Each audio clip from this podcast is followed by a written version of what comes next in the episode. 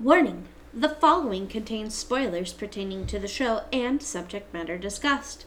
Also, strong language and adult content may be included. Listener discretion is advised. Thank you.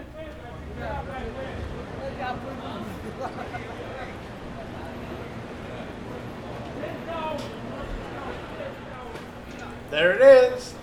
As Will Truman from Will and Grace once said, there is the world's most famous sports auditoriums, Madison Square Garden. That huge round building, is it? Huh?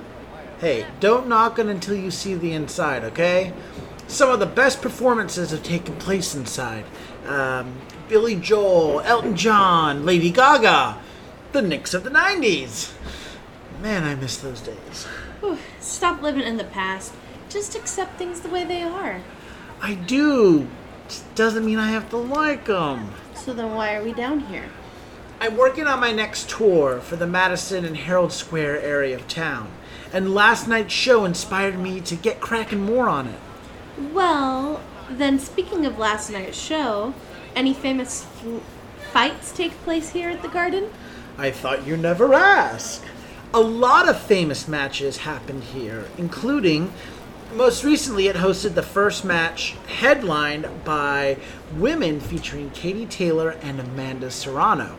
Before that, there was the famous one between Rocky Marciano and Joe Louis, and of course, the fight of the century between Muhammad Ali and Joe Frazier. Okay, I can see why it's the most famous sports auditorium in the world. As befits the most famous city that calls it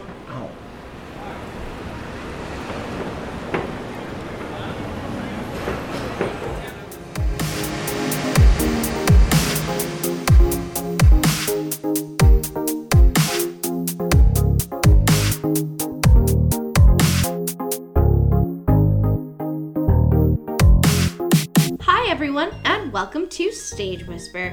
I'm your host, Hope Bird, and with me is my co host, Andrew Cortez. Today we're going to be discussing the hard hitting show Rocky the Musical. So hurry and take your seats. It looks like the show is starting.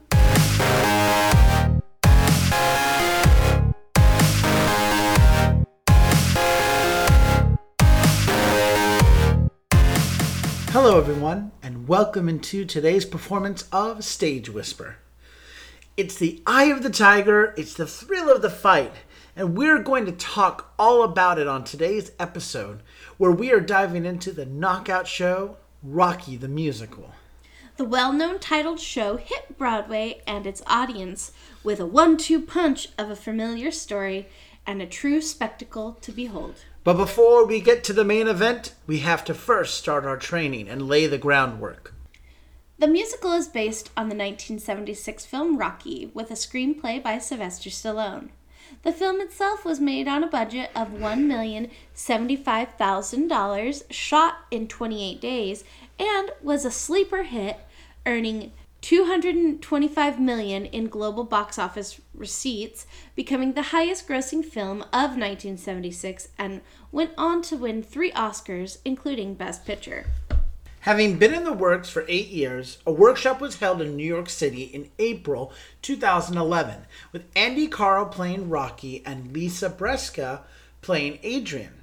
Following the reading, it was officially confirmed in November by producer Sylvester Stallone, alongside boxers and co producers Vitaly and Vladimir Klitschko, that the show would receive its world premiere in Hamburg in November of 2012. The musical, which premiere production cost around 20 million to produce, has a book by Thomas Meehan and Sylvester Stallone adapted from Stallone's screenplay. Rocky the Musical received its world premiere on the 18th of November 2012 at the Operett House Hamburg. The production opened to positive reviews. On April 28, 2013, it was announced that the show would transfer to Broadway. This makes for a perfect time to introduce our design team. The book was by Thomas Meehan and Sylvester Stallone. The music was by Stephen Flaherty with lyrics by Lynn Ahrens. Director was Alex Timbers. Choreography by Steven Hoggett and Kelly Devine. Scenic design by Chris Barreca. Costume design David Zinn. Lighting design Christopher Akerlind, sound design Peter Hylenski, video design Dan Scully and Pablo N. Molina, special effects by Jeremy Chernick, and wig and makeup design by Harold Mertens. The show would arrive on Broadway at the Winter Garden Theater on March 13, 2014, where it would stay, albeit briefly, for 180 performances, closing August 17, 2014. That season, the show would be nominated for four Tony Awards. It would knock out the competition in one category, winning the award for Best Scenic Design of a Musical for Chris Barreca. So let's step into the ring for the real deal.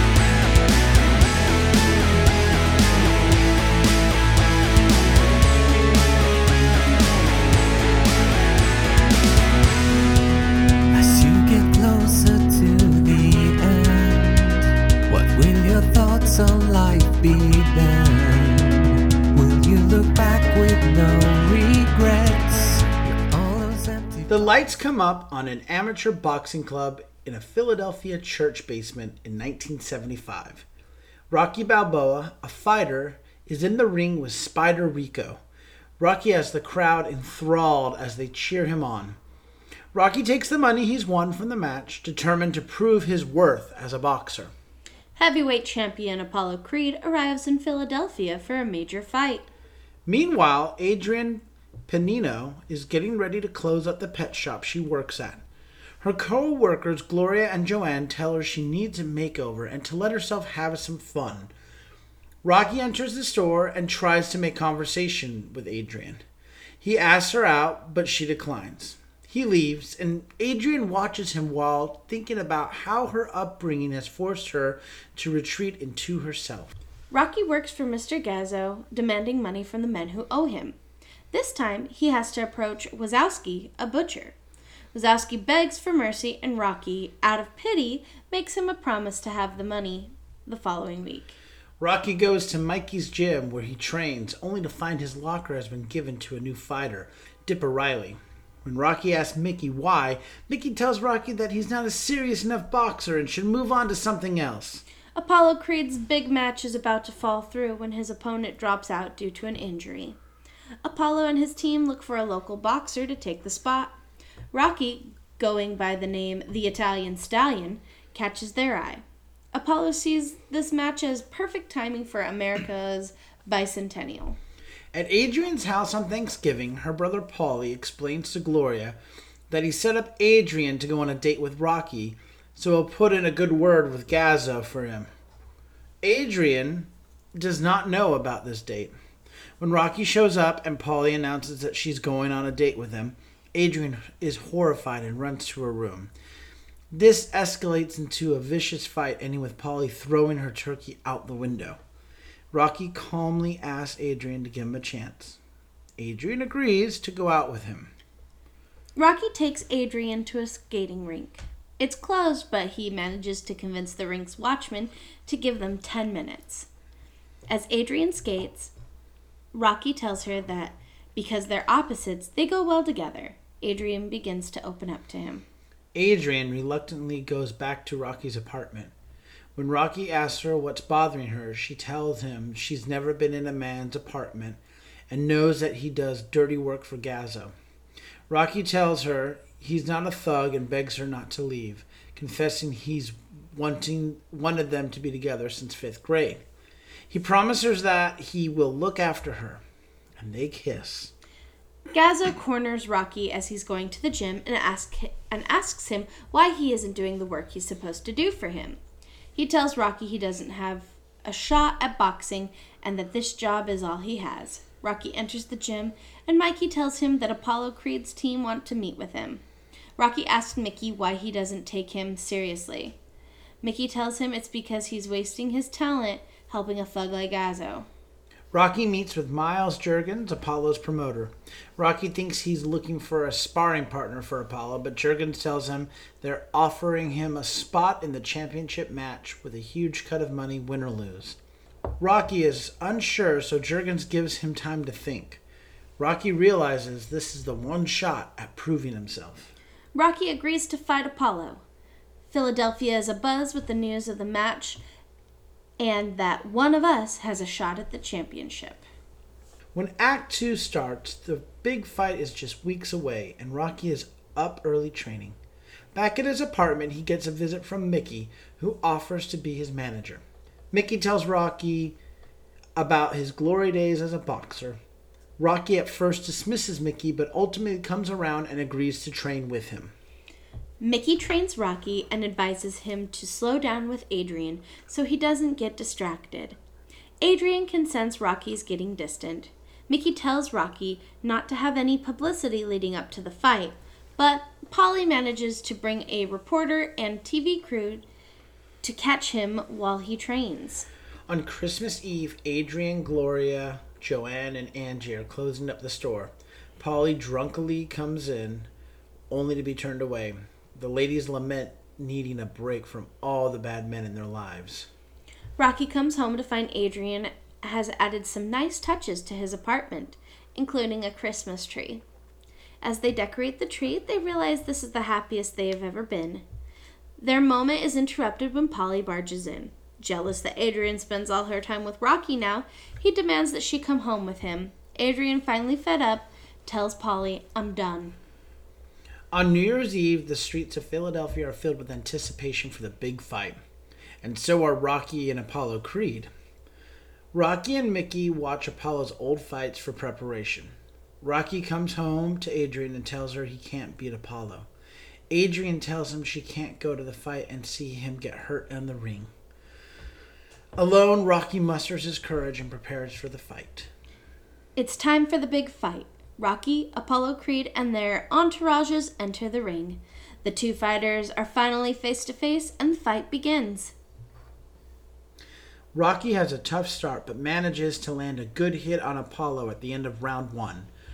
At the end of round two, Apollo almost knocks Rocky out. Rocky is hurt, but his confidence is stronger than ever. By round 10, Apollo has a broken rib and Rocky a broken nose. Rocky resolves to keep fighting. The fight brutally continues, with the two fighters being pushed to the limit, while Adrian watches from the crowd. At long last, the fight ends with Rocky barely standing and a split decision from the judges. As Apollo Creed is declared the champion, Rocky calls for Adrian, who runs into his arms. The end.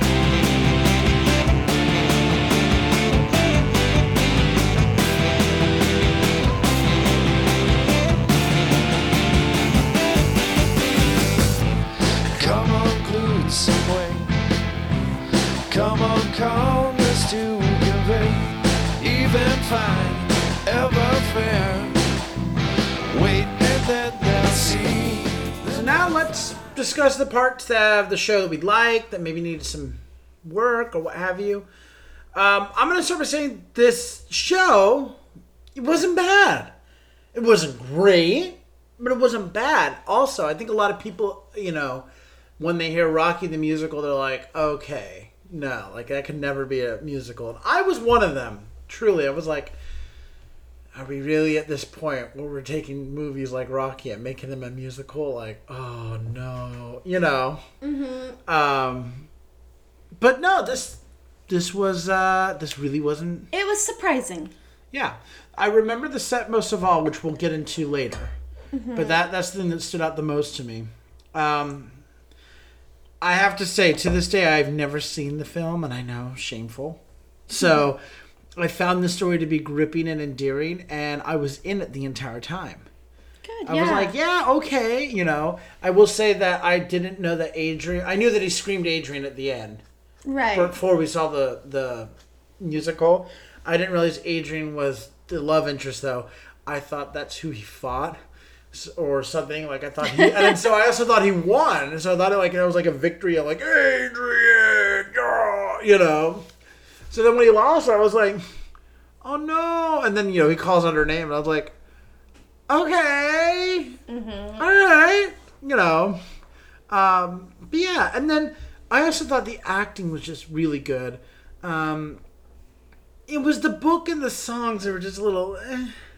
I mean, they were better than I expected them to be, They were- considered the source material. Yeah, they weren't like super memorable or anything to write home about, but they that's that to me is what that is that is the pinpoint on it where I was like, what what is it about the show that that just didn't land? And it was the book and the music and lyrics. I was like, this, it's not working. It's not gelling. Yeah, I mean, the song that comes to mind, the only song that comes to mind, is the My Nose Ain't Broke Yet. Okay, so I had to go back and listen to the soundtrack, and it's a clever song, but it's like one of those. Oh, really? Mm-hmm. This is not the most creative thing.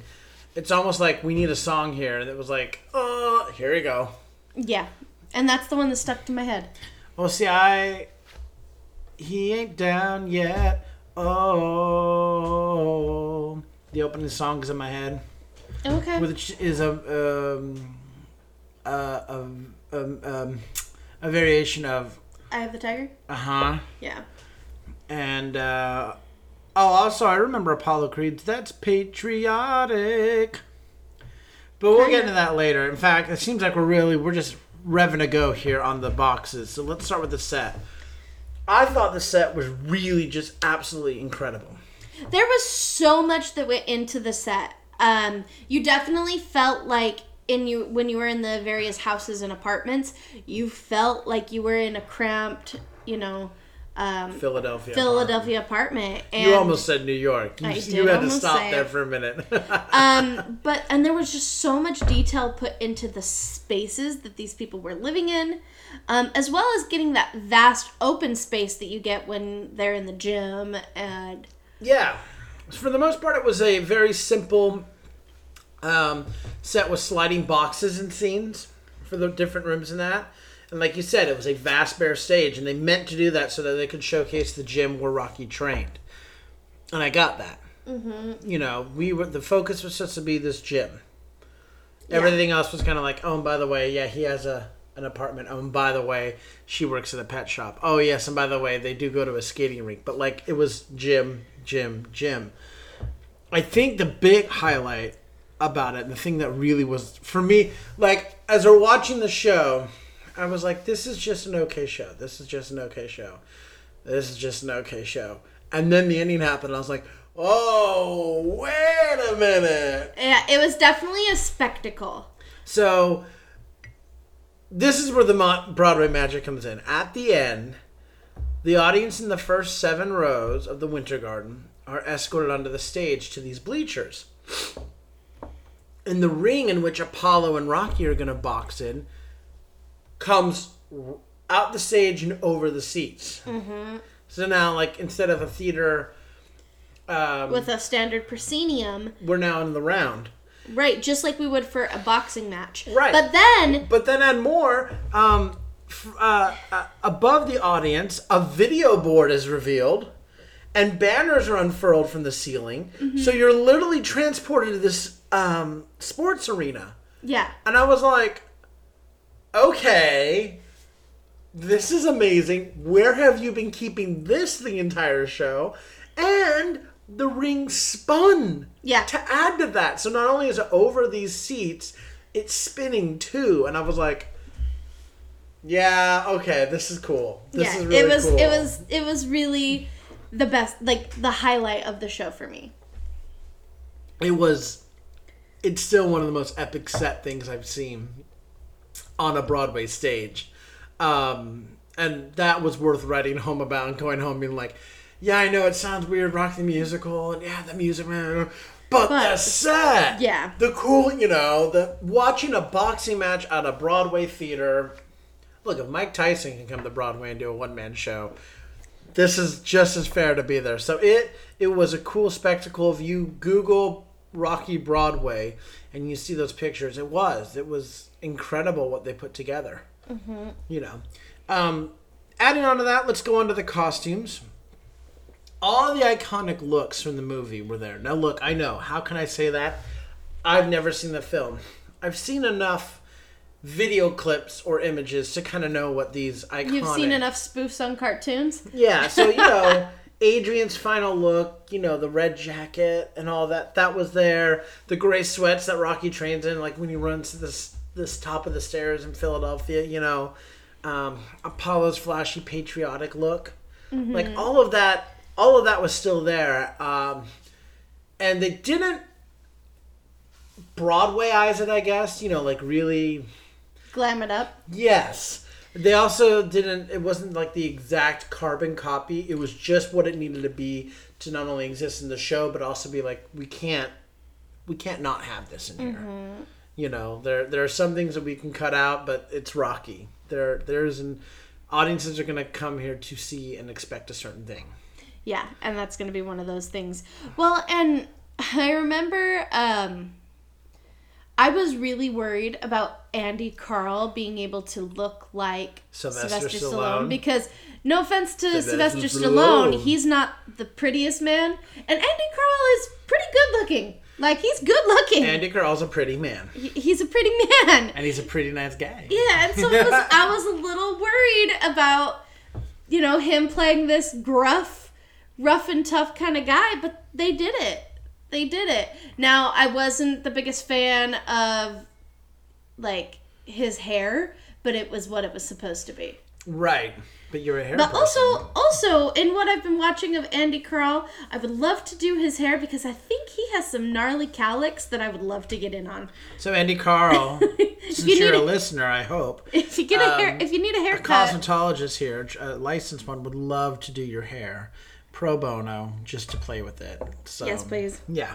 Um, we saw a lot of 70s looks um, in the trainers and as well in the other characters. The sweatsuits, Mm-hmm. the 1970s sweatsuits, you really got a sense of the time and place. Like it was, when you think back to those 70s movies, I mean, the ones I'm thinking, the first thing that comes to my mind is a police academy. Don't ask me why, but like you just you you see those those looks there. Mm-hmm. You know, they weren't Well, even the boxing outfits were definitely like the Dated flashy, yeah. like yeah. Absolutely. Like if they walked out on the street in any of those costumes, it, they would be like, "So what film are you shooting?" You know what I mean? Like it is not. There was no modern at all. The Glamazon ladies, that the ones that were around Apollo, Apollo. Apollo, excuse me, as well as like the Ring Girls. You know, they had a, they looked fantastic. They were amazing. I love. Oh, so with the Apollo girls, right? They had those like chiffon wings. Do you know the ones I'm talking Yes. about? Um, They, like, it was like- almost like a cape. yes, but they they're had doing like that's patriotic. yeah. Oh, it was so cool, and I'm like, that's such a '70s look, though. That Yeah. wasn't a, that's not a musical look. That is a total like promotional 1970s. That could be a new Coke kind of ad thing. you know what? I, well, new Coke was in the 80s, but you know what I mean. Like Mm-hmm. that could totally be, you know, America's turning 200. It's patriotic, and you know, it's not for a fight. It's just America, and they're there in like onesie, um, you know, red, white, and blue swimsuits, but they'd have this like lame cape as well with the with the folds with all the the creases. That oh, The pleats. the pleats. That's the word i'm looking for. So for the most part the the design just it was good. It was what you expected it was there you know It was there. It Yeah. existed. um going on to the lights now this was another element for me that was uh, was best in the end like the set uh, and the big fight between Creed and Rocky. Um, the spectacle of everything, the red lights in the back where the announcers were were you know sitting was amazing. Um, having if you look up old clips of boxing matches, you see the lights flash, and they flash with that like star With the X. like the X star kind of thing. And I mm-hmm. don't know how, but they captured that that visual mm-hmm. because of course, I mean that's a TV, that's a camera thing, but they captured that in the lighting effects in the ring, mm-hmm. which was great. So they didn't feel like a concert; it really did feel like a boxing match. They did a really good job with that. The other moments were pretty cool, like the training montage and the ice skating scene. That was really pleasant. But truth be told, I couldn't really remember much about the lighting behind. Besides, right. That's a. It just. I mean, it was what you expected for lighting. hmm So then we should probably move on to direction because I think that's going to be part of what we remember a little better. So now seeing more of Alex Timbers' work. First of all, I didn't remember until we were doing the research that Alex Timbers directed this, and anybody out there who's like Alex Timbers, Alex Timbers, you know, the guy that directed Beetlejuice the musical and Moulin Rouge the musical. He's a Tony Award winning um, director. I can see why, he, like, how this fits into his, I guess, cachet of, of like direction on His, Broadway. his niche. Yeah. Um, this wasn't one of his best adaptations, but it wasn't a bad one by any means. Um, because here, okay, look, here, I feel like we're, we're, we're leaning towards the we really didn't like the show and it was a bad show. It was not a bad show altogether. We just They did the a really, intended they did a really good, yeah, they did a really good job of taking this storied film and putting it on the stage. The story transferred really, really well from screen to stage. And they kept everything we expected from the film in the musical, which is great. It was purely just kind of a, um, I don't know, it, it, it wasn't as big as it needed to be for a musical. That's the Yeah. thing is it, it just it, a musical kind of ha- it has to have high stakes and and be very big and it wasn't and and the musical just didn't have these great driving songs or anything like that nothing that you left being like oh my gosh that's a huge Well, and I think one of the hardest parts with how, you know, any, you know, movie to musical is that musical exists because of the emotion being so high, there's no other choice but to sing it. right Right? But this is a show about physicality. yes And so it's kind of like if it were an interpretive dance, it would almost make more sense. yeah and also this show has a famous soundtrack Yeah. It's kind of hard, like that. You've got two going up against you: a famous known story and a famous soundtrack. Like, but I thought Alex Timbers did a really good job of still giving the audience what it, it was expecting, while also still being like, "We're going to create something new." So, I like I like Alex Timbers' work, and it had his fingerprints over it, or all over it. We got all, like I said, we got all those great moments. The story carried it from start to finish. There were no gaps, which I liked. Like there weren't any of those like, do we need this moment? Is this really necessary? Right. Or the moments where they assume you've seen the film and so you already know that. Yeah, and I'm sure I'm missing some like like if there's any big Rocky fans out there and they've seen the musical, they're like, oh, but they left this out. No, I mean, look, I'm a Harry Potter fan, and the further I got in the film franchise, asked my wife, I was like, they left out X, Y, Z. Like this was important, to the, and it's like that those films would have been you know 9, 10, 12 hours in that case. You know, I'm sure that was the case with this musical, but for someone who hasn't seen the film, I know the story now.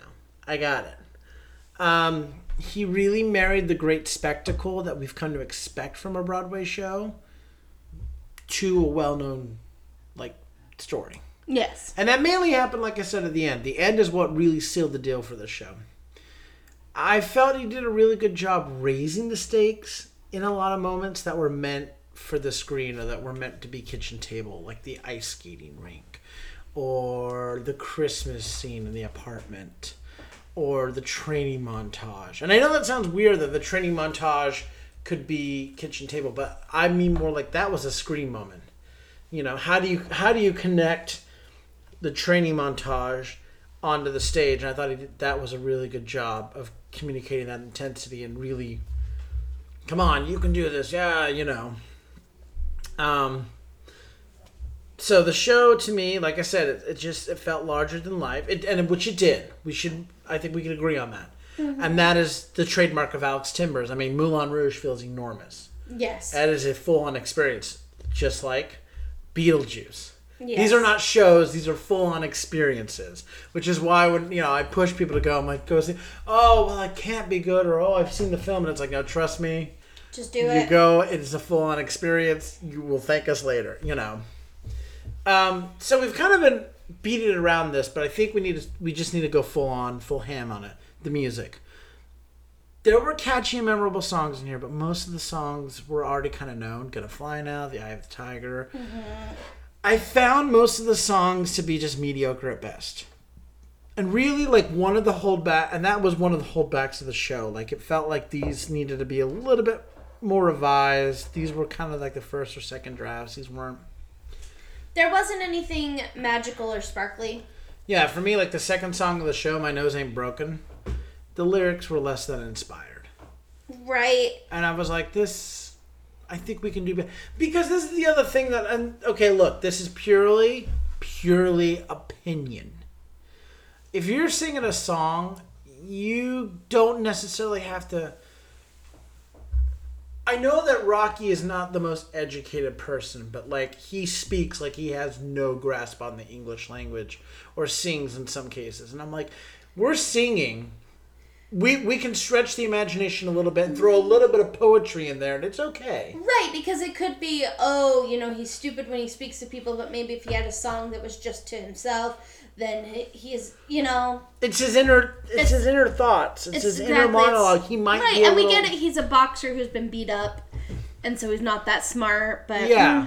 There were several other songs like that that feel like the show could just kind of do without it. I was like man really this is not um but but and i don't want to just rip on the music the entire time like it's an awful awful score. No there were actually some clever melodies throughout the show and i would really like to see what more developing you know might lead to because i think there is something there that's the thing is i can remember like I said, I remember patriotic. We know that my nose ain't broke.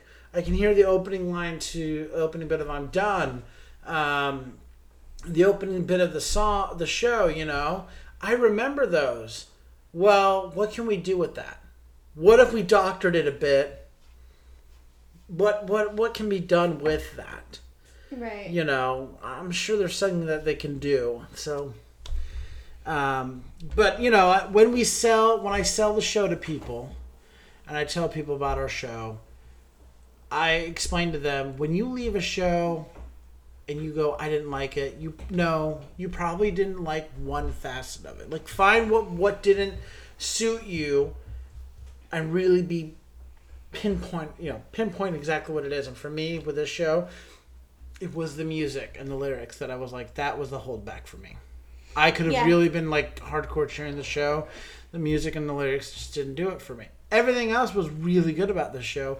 That just didn't perform to the same level. Not saying the music and lyrics was a complete wash.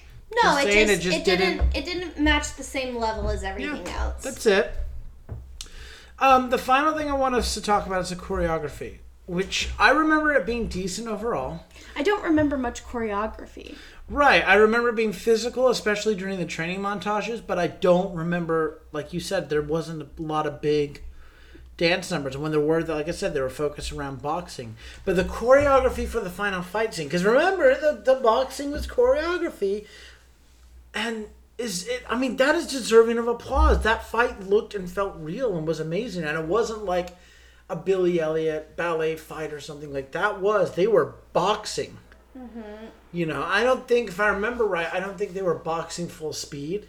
No, I think it. I feel like it had to have been slowed down. I, I think it was, but I, oh my gosh, I can't remember, but I know that it was intense. And there was a lot going on, of course, lighting effects and that, but it was really cool to see. Because, of course, you can't do. The, the thing coming to my mind is um, Kinky Boots, the boxing match in Kinky Boots. You know, it's really slow and there's that strobe light and they're really going out. Hit him in the house. Hit him so everyone can see. And there's that slow motion uppercut. No, it was none of that. No. And you couldn't get away with that because, uh, hello, this is the whole point of the show. He's gonna. We've been waiting to see this, so it was really cool to see the boxing match and to see what they could do, and the fact that they stayed safe eight shows a week. That's Yeah. trust. That's knowledge. That's rehearsal. You That's know. discipline. Yeah. Besides that, I, like you said, there just weren't really big dance numbers. Um, so the training montage really was the best opportunity for these moments.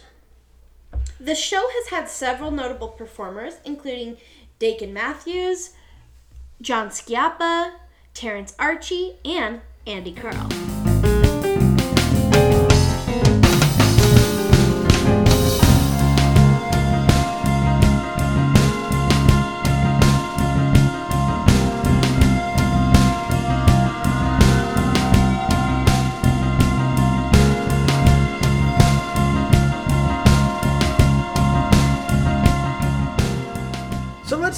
About the impact this show has had on the theater and its history. Um, theatrical impact uh, brought the iconic film to the Broadway stage. I mean, that first and foremost, uh, I think is important to to point out. Yeah. like it or love it. I mean, ha- like it or hate it. It, it brought Rocky to the Broadway stage. Welcome, Sylvester Stallone. Um, and the other one I, I would throw in there is it reimagined what was possible regarding set design with that final scene in the boxing ring. Like that, seriously, that blew my mind. I was like, why? Why is everyone getting up down there? Why are? What the heck is going on? Well, in a mid-show disturbance like that. I know. just- I, thought was- something had happened, and I was like, "Are we evacuating?" And then to see that ring come out over, I was like, "This is cool." Mm-hmm. I've still never seen anything like that. Like it was, and going to your show and getting to sit down in that orchestra just to think, like, yeah, a whole unboxing ring just an unboxing ring. Uh, an unboxing ring, yes. we had Boxing Day right there. Unbox the ring. God, we're such nerds. moving on to societal impact, the only thing I could think of really, and it's true with this, is It brought a different kind of audience. it brought a new audience to the theater. Yeah, it was it was a show definitely intended for the macho men in people's lives and For the Rocky fans. for the Rocky fans. For the blue collar, blue jean, Jon Bon Jovi singing, you know, that's who it was for. yeah. Suddenly, Broadway was truly, I mean, it always has been, but all of a sudden it was like, yeah, wait a minute. Rocky's on Broadway. Oh, yeah, I could go see that. Mm-hmm. And it's like, no, we got more where that came from, you know. A lot of, and it, I mean, truly, mostly guys, a lot of guys who didn't think that they liked theater, I think left going, oh, wait, I kind of like this stuff. You know. So let's ask the um, big question Is the show still relevant? As popular as this movie is, I would have to say this is a no for me. I agree. It may do well at regional houses and even see some success at collegiate houses, but no, no, this is a no on Broadway for me. But there is a caveat I want to put out here. The show has been and could continue to be very successful abroad, particularly in Germany. So I would say the best place maybe for the show to reemerge is in Germany and, and to be reworked, but nah, not here on Broadway.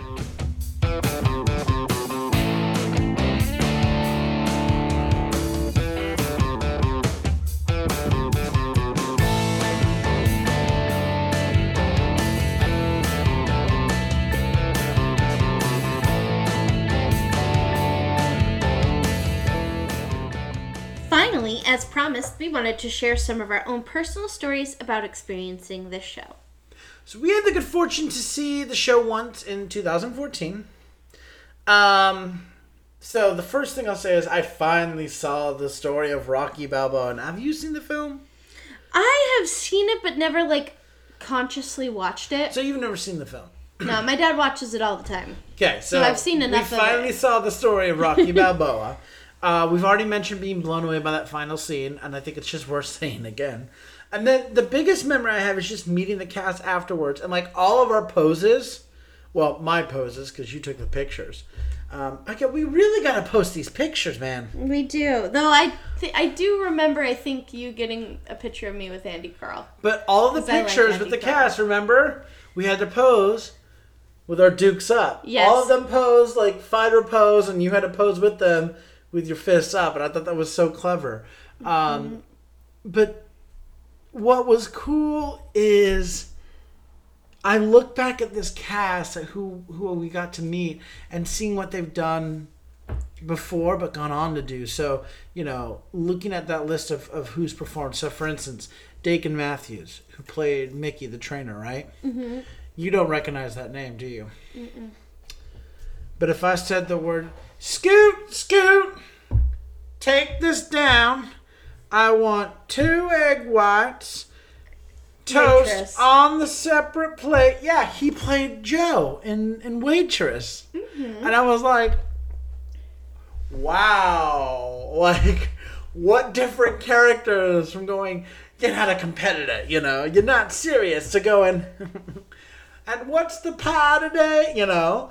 Um, John Scappa, who I've worked John with, Schiappa. Scappa, Um, you know, he was in the ensemble in that show, but then he goes on to be in Girl from the North Country. Oh my gosh, that's amazing.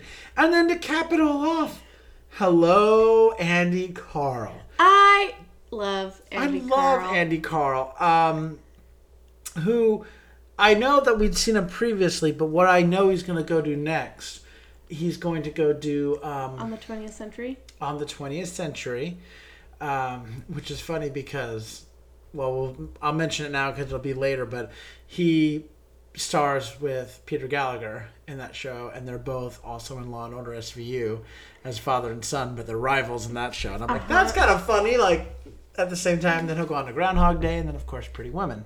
Woman.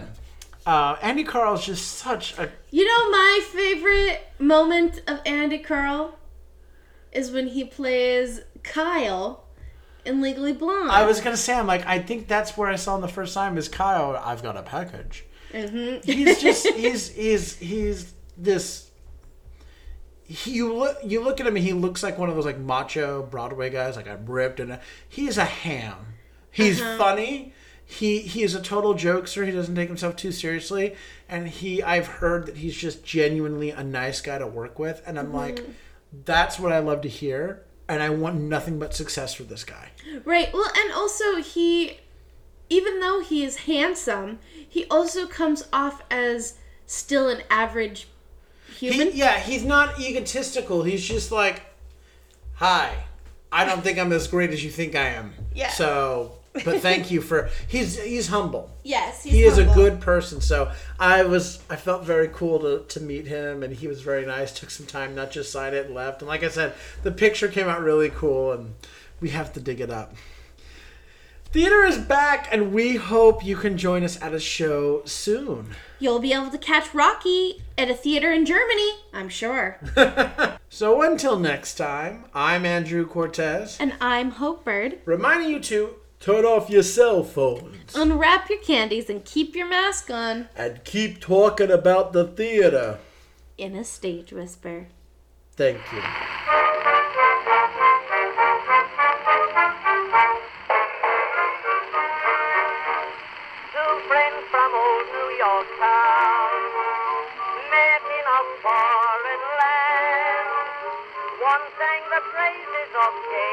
If you like what you hear, please leave a five star review, like, and subscribe. You can also find us on Facebook, Instagram, and Twitter at Stage Whisper Pod. And feel free to reach out to us with your comments and personal stories at stagewhisperpod at gmail.com.